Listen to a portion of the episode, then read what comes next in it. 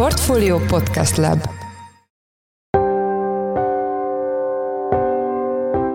Mindenkit üdvözlünk, ez a Portfolio Checklist szerdai adása. A mai műsorban egy témánk lesz, ez pedig a Magyar Bankszövetség digitalizációs javaslata. Ez a csomag tartalmazza a bankszektor azon kéréseit, melyeket elvileg a magyar kormány a bankok által önkéntesen vállalt kamatplafonért cserébe támogatni fog. Ennek egyik jól megfogható célja, hogy 15 napról 15 percre csökkentse a standard lakáshitelek igénylési idejét, de ennél sokkal komplexebb intézkedési tervről van szó, amely jelentősen csökkenteni a szektor és az ügyfelek adminisztrációs terheit. A gazdaságfejlesztési minisztériummal egy, egy konstruktív párbeszédben vagyunk, ahol szerintem ez, ez közös érdek. Tehát itt, itt nem arról beszélünk, hogy a különböző feleknek mi az érdeke, szerintem mindegyikünknek az az érdeke, hogy ebbe a digitalizációs versenybe a többi országgal fel tudjuk venni a versenyt, a környező országokban, ebben a magyar állampolgároknak legalább olyan digitális ügyintézés lehetőségei legyenek, mint a környező országokban. A bankszövetségi tanulmányról, valamint arról, hogy az ügyfelek mit tehetnek, hogy elkerüljék a digitalizációs folyamatokkal párhuzamosan felfutó banki csalások oroszlán részét, Becsei Andrást, az OTP Bank vezérigazgató helyettesét, a Magyar Bankszövetség alelnökét kérdezzük. Az interjút kedden rögzítettük a Portfolio Banking Technology konferencián. Én Forrás Dávid vagyok, a Portfolio podcast szerkesztője, ez pedig a checklist november 8-án, egy rövid szünet, és jövünk vissza.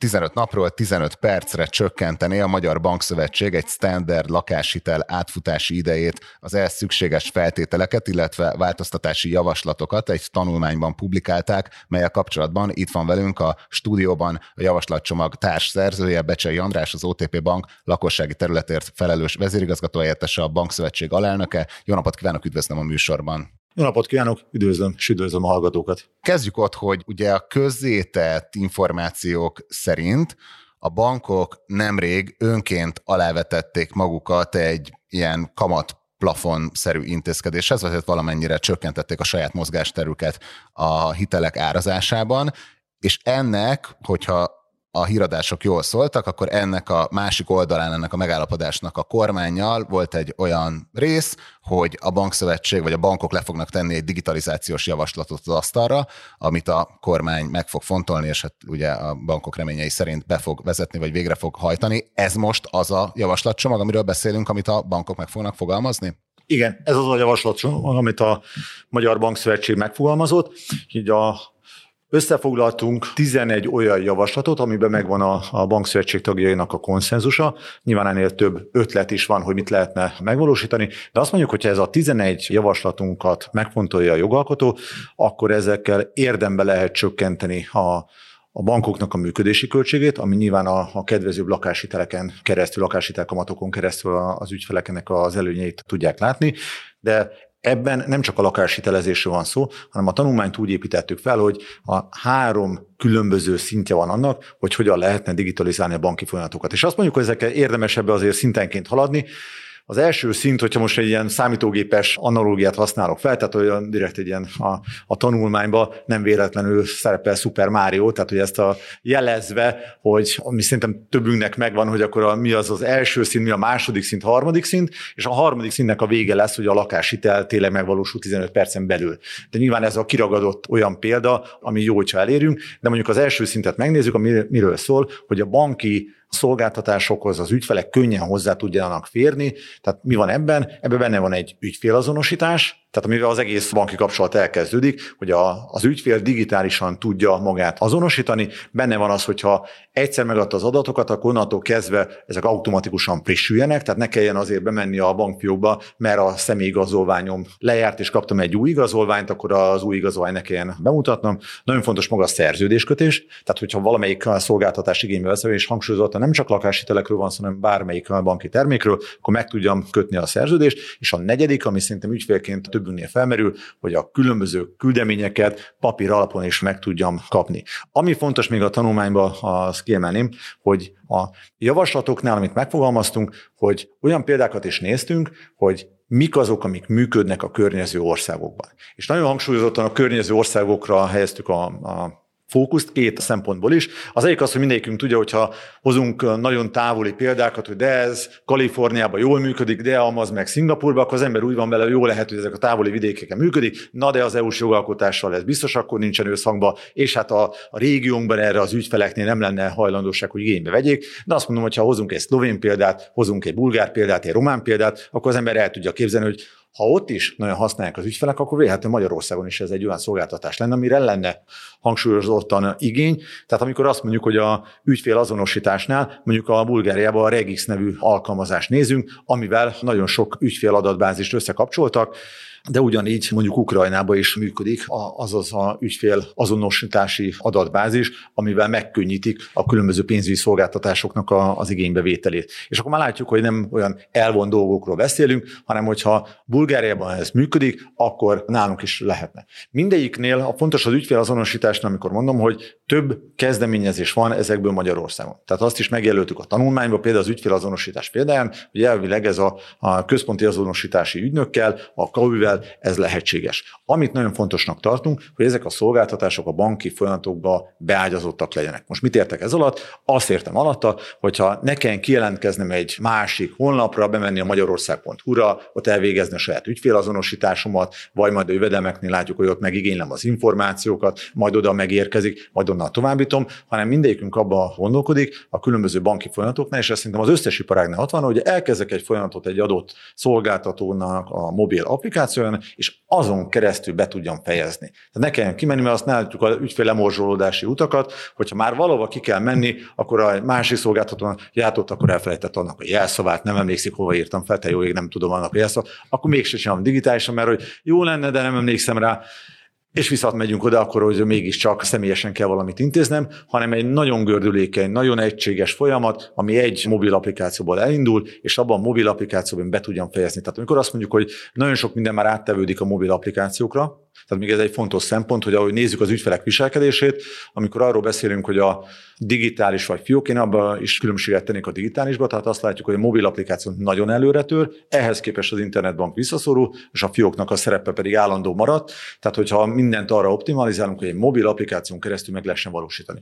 Visszatérve, tehát ez az első szint, hogy maga a banki szerződés létre tudjon jönni, és ez onnantól kezdve, hogy azonosítottuk az ügyfelet, rendszeresen megkapjuk az adatokat, és szinte alannyi jogon mindenkinek legyen joga digitálisan az új standardnek megfelelően aláírni, és amit azt mondjuk, hogy nagyon jól kapcsolódik a tanulmányunkhoz, a digitális banki ügyintézéshez, a digitális állampolgársági koncepció is, tehát amit meghirdetett a kormányzat, nagyon sok kapcsolódási pontot látjuk. Gyakorlatilag az első szinten, amikor azt mondjuk, hogy a banki szolgáltatások igénybevétele, akkor ugyanarról beszélünk, hogy hogyan tudjuk, mint a digitális állampolgárként jogom van mondjuk egy elektronikus aláíráshoz, a gördülékeny ügyfélazonosításhoz, és ha ezek rendelkezés állnak, például, mint Bulgáriában nagyon sok minden ebből rendelkezés áll, akkor ezt hogyan tudom folytatni. Hol tartunk most? Mert azt a vízió, amit most felvázolt, az nyilván egy, egy olyan állapot, amit el szeretnénk érni. Így hogy látják a bankszövetségnél, hogy mi az a szint, ahonnan most indulunk, azon cél felé, amit megfogalmaztak? Azt mondom, hogy sorrendben nagyjából középen vagyunk ami, ami egyik oldalról jó.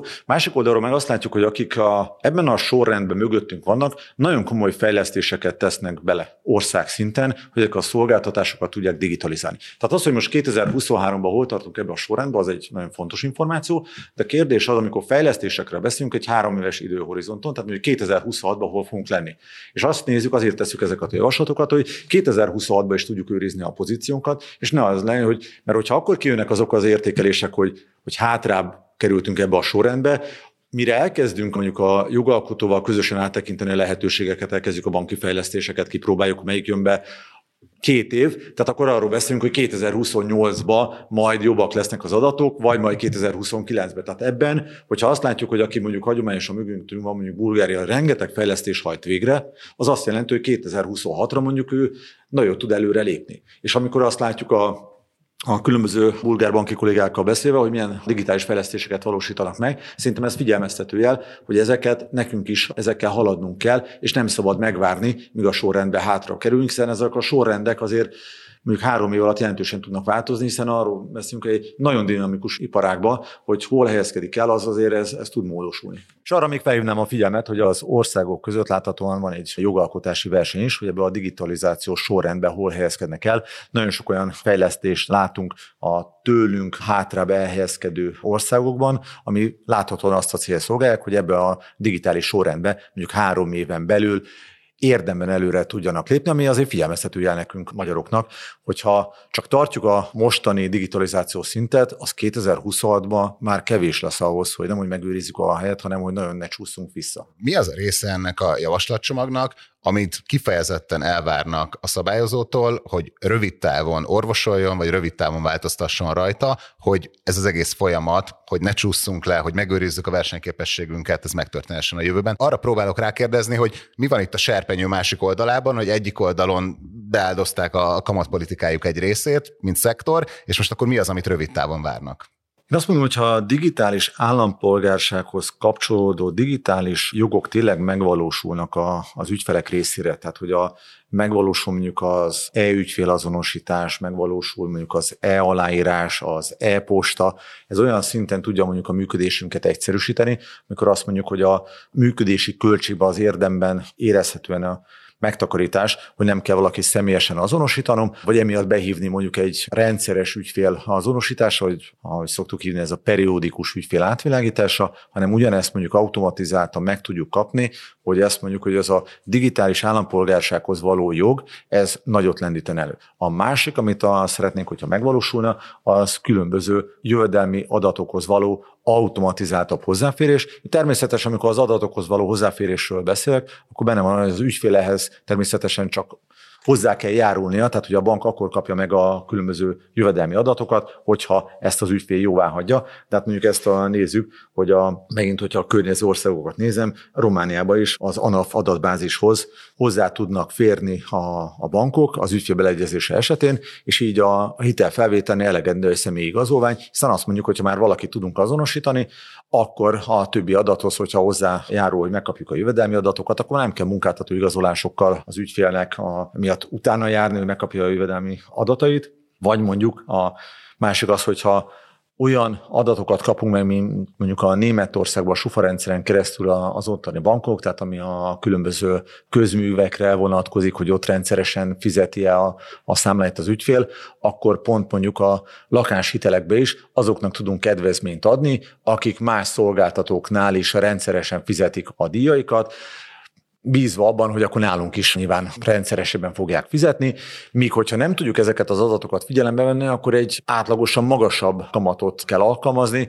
hogy azoknál is megtérüljön a hitel, akik később bedőlnek. Tehát ebből pont a jó ügyfeleknek a, az előnye, vagy a jó ügyfeleket szolgálja ez a javaslatrendszer. Tehát azt mondom, hogy ha a digitális állampolgársághoz való jog, a másik pedig jövedelmi adatokhoz való hozzáférés. Említette ugye, mint egy ilyen végső eleme ennek a tanulmánynak ez a negyedórás lakáshitel, vagy 15 perces lakáshitel igénylés, és most nem akarom nagyon kiragadni ezt az egy faktort ebből az egész tanulmányból, de egy kicsit hagyjátszom az ördög ügyvédjét, hogy milyen előnye származik ebből, vagy az ügyfélnek, vagy milyen általános gazdasági előnyökkel járna, hogyha ennyire felgyorsulna a lakáshitel igénylés. Én azt gondolom, hogy bár önök nyilván sokkal jobb adatokkal rendelkeznek, mint én, de egy átlagos ügyfél gondolom néhányszor vesz fel lakáshitelt az élete folyamán. Milyen előnyökkel járna, hogyha ennyire meggyorsulna ez a folyamat?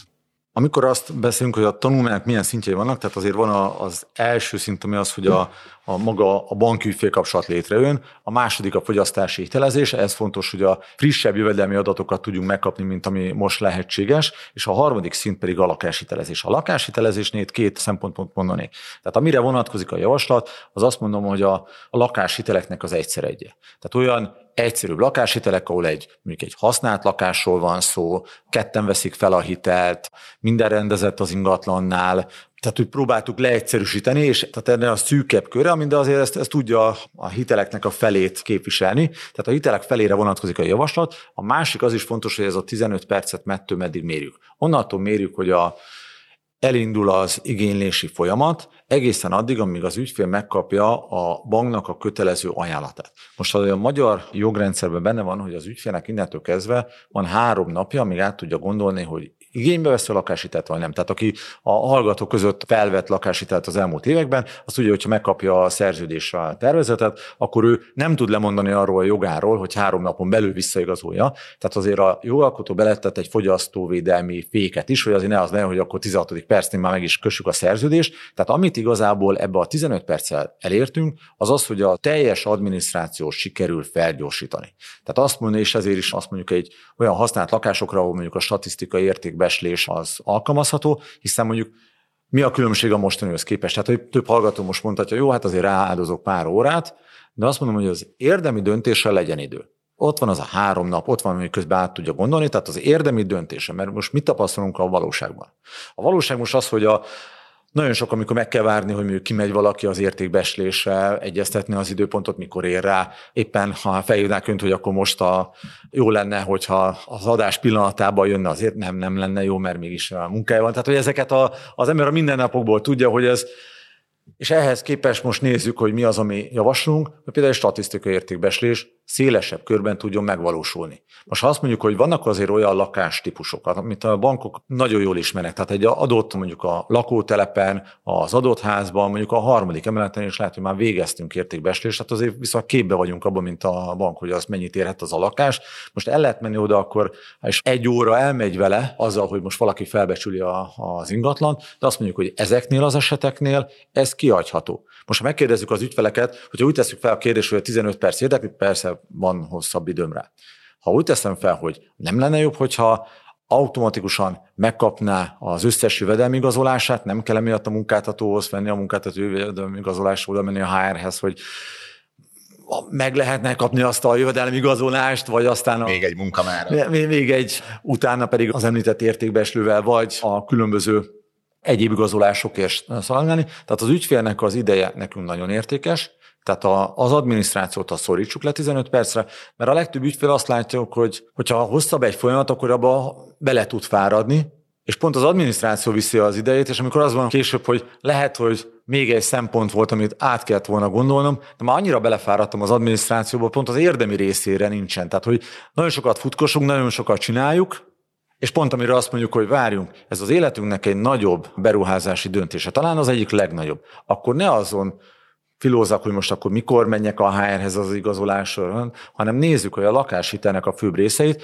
és pont amiért azt mondom, hogy ebbe a 15 percbe, a 15 perces folyamatban, hogyha mondjuk, amit a szintén javaslunk, mondjuk egy egységes szerződés sablon az egész bankszektorban, ami mondjuk már a különböző családtámogatásoknál megvalósul, ha mindenkinek ugyanaz az egységes szerződése van, akkor abban sokkal jobban megérthető a lényeg. Hiszen nem biztos, hogy annyi információt kell kiragadni az adószerződésben, hanem gondolja már azt a 10 hangsúlyos információt, amiben, hogy tényleg nekem ez a legideálisabb lakáshitel, vagy esetleg a másik típusú lenne, és inkább ezen gondolkozok, és ne szalad el a különböző igazolások miatt. Szeretnék még egy témáról beszélni, ez a csalás megelőzés, ami valamennyire azért kapcsolódik a digitalizációs folyamatokhoz, de még mielőtt erre rátérnénk, mik a következő lépések ezzel a tanulmányjal kapcsolatban. Ugye ezt most bemutatták itt a Banking Technology konferencián. Hogy képzeljük el, hogy most leülnek a gazdaságfejlesztési minisztériummal, vagy már megy a diskurzus? Tehát, hogy itt most mik a következő konkrét lépések? A gazdaságfejlesztési minisztériummal egy, egy konstruktív párbeszédben vagyunk, ahol szerintem ez, ez közös érdek. Tehát itt, itt nem arról beszélünk, hogy a különböző feleknek mi az érdeke, szerintem mindegyikünknek az az érdeke, hogy ebbe a digitalizációs versenybe a többi országgal fel tudjuk venni a versenyt a környező országokban. Ebben a magyar állampolgároknak legalább legalább olyan digitális ügyintézés lehetőségei legyenek, mint a környező országokban. Tehát ebben egy konstruktív párbeszéd van. Megnézzük, hogy ebből a 11 javaslatból melyik az, ami könnyebben megvalósítható. Tehát nekünk a bankszövetségként a, a szerepünk az, hogy jelezzük, hogy a szakma részéről mik azok a javaslatok, amikkel tényleg érdemben tudnánk előre menni, ezért szűkítettük le 11-re. Tehát lett volna 137 egyéb javaslatunk, csak azt mondjuk, hogy azzal meg, meg nem lehet a 137-tel hirtelen mit kezdeni. Tehát 11 olyan javaslat, ami nagyon jól illeszkedik a digitális állampolgársági programhoz. Ha ezt ezt megvalósítjuk, mindenki nyer vele. Térjünk rá akkor a, a csalás megelőzésre, hiszen ahogy fut fel a digitalizáció, úgy jutnak el részben a közvéleményhez is, új fajta csalás esetek szinte minden héten próbálnak különböző bankok nevében akár adatokhoz, akár pénzhez jutni csalók itt milyen támpontokat tudnak adni az ügyfelek számára? Nyilván van itt szabályozói feladat, van itt banki feladat, de mit tudnak az ügyfelek tenni, hogy biztonságban legyen a megtakarításuk? Én ezt mondom, egy új korszak köszöntött be, amikor megnézzük a digitális bankolást, és a talán elsőre egy nagy szónak tűnik, hogy a új korszak köszöntött be, de tényleg így van. Megnézzük azt, hogy most 5 másodpercen belül 20 millió forintot át lehet utalni, akkor azt mondja, hogy úgy szoktam megfogalmazni, hogy új társadalmi normákra van szükség. Most mit értek társadalmi normákon? Hozzászoktunk eddig, hogy a, hogyan kell a készpénzzel bánni. Tehát mondjuk, ha felszállok egy tömött villamossal, akkor egy nyitott táskába nem teszem bele a pénztárcámat, mert nem biztos, hogy amikor leszállok, akkor benne lesz. Ezt úgy megszól. És így a társadalmi norma része lett, hogyha hirtelen nagyon furfányosan ellopják a pénztárcánkat, pedig azt nagyon-nagyon jól elrejtettük, akkor ez a szegény, hogy ellopták azt a, a pénztárcát, míg hogyha valakire azt mondjuk, hogy a nyitott táskában ott volt, nem törődött vele, akkor azt mondjuk, hogy hát ezt azért neki is azért van benne része. A másik, hogy amikor elterjedtek az ATM-ek, akkor a társadalmi norma részévé vált, hogy alkoholos filccel nem írjuk rá a kártyára a PIN kódot. Ráírhatnánk, mert kényelmes, és akkor nem kell megjegyezni a PIN kódot, de ha elveszítik, akkor benne van a társadalmi gondolkodásban, hogy azt kevésbé sajnáljuk, aki mondjuk egy alkoholos filccel ráírt PIN kódos kártyával éltek vissza. Hogyha kártyás részt nézzük, és hogy akkor a bankok felelősségét is behozva, hogyha mondjuk valakinek elveszik a kártyája, addig a pontig, amíg be nem jelenti a banknak, addig az az ő felelőssége, de hogyha mondjuk most 11-23-kor bejelentem a banknak, és ebből 11-37-kor történik valami, az viszont már a bank felelőssége. Tehát, hogy meghúzni azokat a normákat, amikor azt mondod, hogy ha ez betartja az ügyfél, akkor ő betartotta a játékszabályokat, mik azt mondjuk, hogy ha ezt a bank felelőssége, hogyha mondjuk az ügyfél betartja a játékszabályokat, és mégis mert történik a visszaélés. Most, amit elemeztünk a így a, a bankszövetség elnökségével is többször foglalkoztunk a biztonságosan a digitális bankolással, ott öt olyan aranyszabályt árulok el, hogyha ezt az öt aranyszabályt betartja az ügyfél, akkor azt mondom, hogy a hogy modelleztük, a visszaélések 80%-a megelőzhető lett volna, tehát ez gyakorlati tanácsok, tehát és, és ezek nem olyan atomfizikai mélységek, hogy akkor a különböző programozási felületeken mit kell megadni, hanem öt olyan dolog, ami megint a társadalmi norma részévé válik. Az Első, hogy nagyon nézzük meg a lépéseinket az interneten. Tehát hova lépünk ez alatt? Mit értek? Hogy soha ne kattintsunk ismeretlen feladótól származó e-mailben vagy SMS-ben kapott linkre, hanem a saját internetes bankunkba, akkor inkább írjuk be mi az internetbankos webcímet, vagy a kedvencek közé mentsük el, hiszen nagyon sok olyan adathalász támadásnak az alapja az, hogy küldenek más nevében egy e-mailt, vagy egy SMS, és az arra rákattintó ügyfél azt látja, hogy a, az ő bankjával megszólalásig megegyező oldalon lép be, és később derül ki, hogy az nem az volt. Tehát ebbe az, hogy nagyon nézzük meg a lépéseinket az interneten. Ez az egyes számú szabály. Kettes számú szabály, hogy nagyon óvatosak legyünk a szoftverek letelepítésével. A tipikus bűnözői magatartás, hogy megpróbálják rábeszélni az ügyfeleket, hogy az Anydesk alkalmazást töltsék le a mobiltelefonjukra, ami gyakorlatilag azt szolgálja, hogy át tudják venni a mobiltelefon felett az irányítást, és az ügyfél legtöbbször azt gondolja, hogy ez egy biztonsági szoftver, mert azt mondták neki a telefonba, akár a bank nevébe, vagy ez egy vírusírtó. Nem, hanem ezek a ismeretlen szoftver telepítését nem kéri egyik bank se. Tehát, hogyha valaki azzal írta, hogy egy ismeretlen szoftver telepítsek, mert az vírusírtó vagy biztonsági szoftver nem jó ötlet, az biztos, hogy egy csaló alá kapcsolatban. Mindig olvassuk el a banki SMS-eket, és ezt némán tegyük. Nagyon sok visszaélést elemeztük, hogy az SMS-ekben az ügyfél megkapta az információt, éppen most lépnek be az internetbankba, most ez történik, most az történik, átállítják, ezt utalják, és visszakérdeztük, hogy ez nem volt gyanús, és nagyon sokszor az, hogy hát nem olvastam végig, nem úgy, vagy éppen, hogy a másik eset, hogy végigolvassa, és a benekapott kódot elmondja a telefonon keresztül. Tehát jellemzően mi szokott lenni? Ezeknél nem adjuk ki ezen kódokat, amiket kapunk az SMS-be. Tehát a harmadik szabály elolvassuk, de némán. A Negyedik, hogy a telefonon kapott információ alapján soha ne utaljunk el. Most elsőre ez olyan egyszerűnek tűnik, de nagyon sok a visszaélésnek az alapja, hogy azt mondják, hogy éppen feltörték a számlát, és akkor egy biztonsági számlára most gyorsan utaljuk el a pénzt, hogy akkor védve legyen a pénz nem egy biztonsági számla, tehát ilyenkor a Kievvel szembesül, hogy valaki azt kéri tőle a telefonon, akár a bank nevébe, és úgy utaljuk egy biztonsági számlára, nem, ez biztos, hogy nem biztonsági számla lesz, hanem mi saját magunk akkor utaljuk el a pénzt. Tehát a negyedik szabály az, hogy telefonon érkező kérésre nem utalunk át pénzt a biztonsági semmilyen számlára. És a ötödik, hogy zárjuk az ajtót, és őrizzük jól a kulcsot. Mit értek az alatt? Az, hogy a nem adjuk meg az interneten, chatten, máshol, e-mailben a belépési kódunkat, a jelszavunkat, a kártyainformációkat, és biztonságos helyen vásárolunk. Tehát a ötödik szabály az, hogy vigyázzunk az adatainkra. Tehát jellemzően nem a bank szokta kérni azt, hogy akkor adjuk meg az internetes jelszavunkat, nem a, a különböző kártyaadatokat, hanem az megint csak egy tipikus csalás, amikor így szereznek információkat,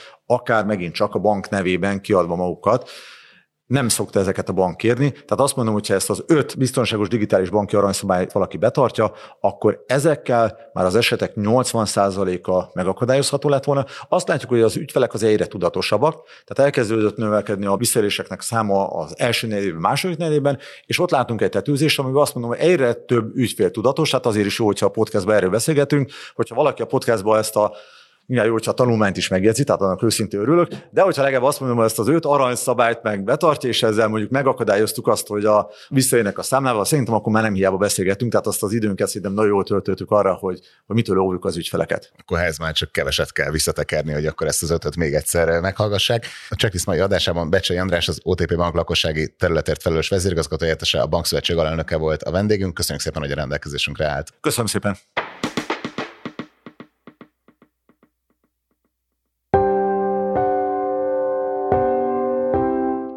Ez volt már a Checklist, a Portfolio munkanapokon megjelenő podcastje. Ha tetszett az adás, iratkozz fel a Checklist podcast csatornájára bárhol, ahol podcasteket hallgatsz a mobilodon. A mai adás elkészítésében részt vett Bánhidi Bálint, a szerkesztő pedig én Forrás Dávid voltam. Új adással holnap, azaz csütörtökön jelentkezünk, addig is minden jót kívánunk, sziasztok!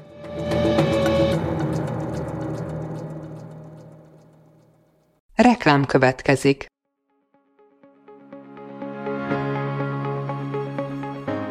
Raúl Müller Lajos vagyok, az agrárszektor főszerkesztője. Májusban két tematikus konferenciát is rendezünk Kecskeméten az agrofood szektor szereplőinek. A május 22-én tartandó Portfolio Agrofood 2024 konferencia az élelmiszeripari vállalkozások, beszállítóik, a szolgáltató cégek és a kereskedők számára nyújt egyedi betekintést az aktuális trendekbe. A május 23-án megrendezendő Agrofuture konferencia pedig egyedülálló módon tematikus formában foglalja össze a hazai agrárgazdaság fenntarthatósági követelményeit és innovációs lehetőségeit. Jöjjön elő is, részletek és jegyek a portfolio.hu per rendezvények oldalon.